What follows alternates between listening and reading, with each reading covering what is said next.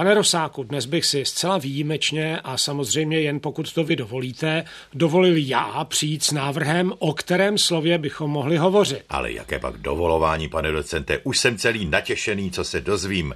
Tak, o které slovo se jedná? Víte, když jsem šel před pár minutami sem do budovy Českého rozhlasu, tak jsem si všiml, že už trochu pokročilo bourání vedlejší budovy Transgázu. A vám to přišlo líto? A počkejte, pane Rosáku, náš pořad je přece o jazykovědě, ne o architektuře, takže jestli mi to je nebo není líto, nebo jestli je mi to jedno, je nepodstatné. A co je tedy podstatné, ptám se já. Jméno architektonického stylu, v němž byla ta budova postavená. Aha, takže já chápu.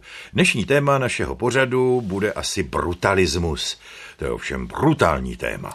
No, právě, že tak úplně brutální není. Tomu nerozumím. Že by ta stavba nebyla brutální, mně tedy tak vždycky připadala. Hm, Jde o to, co budeme rozumět pod slovem brutální. Tak já bych řekl hrubý, násilný, necitlivý nebo bezohledný.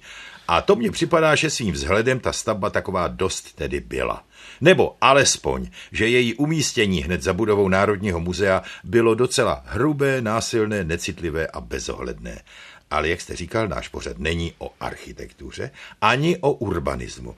Takže, co nám řeknete o slově brutální, které je zřejmě i základem názvu architektonického stylu jménem brutalismus?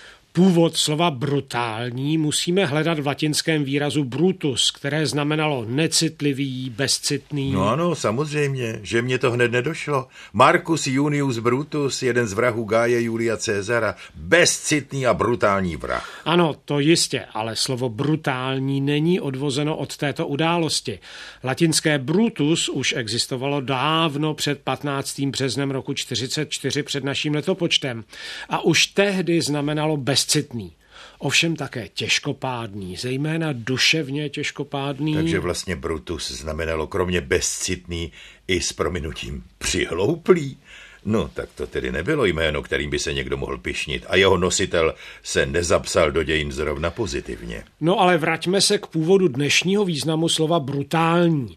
Z toho latinského necitlivý, těžkopádný, přihlouplý se ve středověké latině vyvinula forma brutalis a z ní se ve staré francouzštině postupně vyvinul význam nerozumný. Což není od přihlouplého významově až tak daleko. A z toho nerozumný pak v kontrastu s lidmi a jejich rozumem vznikl význam zvířecí, nebo řekli bychom možná spíše zvířecký. Aha, a v tom smyslu se pak dá říci třeba brutální vražda, i když si nějak nedovedu představit, proč by měla být zvířecká vražda o tolik horší než nějaká jiná vražda. No řekněme třeba humání, což ovšem zní stejně hodně podivně.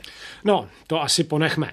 Řekněme si raději, že ten význam zvířecí či zvířecký se dále postupně měnil na nekultivovaný, hrubý, a od toho máme třeba slovo bruto ve smyslu hrubá váha zboží, váha zboží včetně obalu. Nebo bruto registrovaná tuna, což připomínám, kdyby to náhodou někdo zapomněl, byla dnes už nepoužívaná jednotka objemu vnitřku lodi, z čehož plyne, že to ku podivu nemělo s tunou jako jednotkou váhy či hmotnosti nic společného. Ano, šlo skutečně o jednotku objemu ve velikosti 2,83 krychlového metru.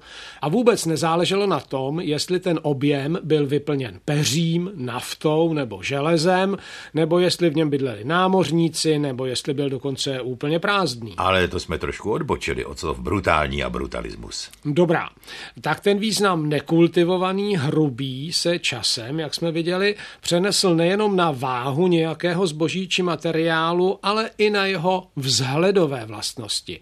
Ve francouzštině tak vznikla slovní spojení jako třeba beton bru, fer bru a sier bru, doslova tedy hrubý beton, hrubé železo, hrubá ocel. Možná bychom řekli spíše surové železo nebo surová ocel. Ehm, Samozřejmě česky bychom to vyjádřili trochu jinak, ale mně šlo o doslovný překlad.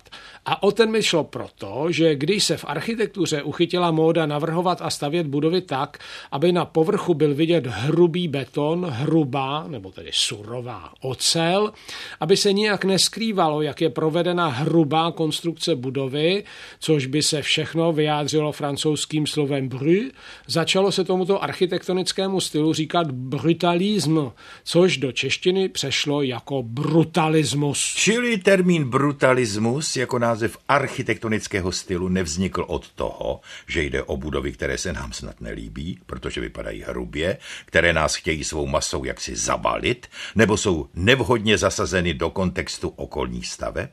Nýbrž od toho, že tyto budovy neskrývaly takové stavební prvky, jako je hrubý beton pod omítku. I když ono to u mnohých staveb ve stylu brutalismu vlastně výjde na stejno.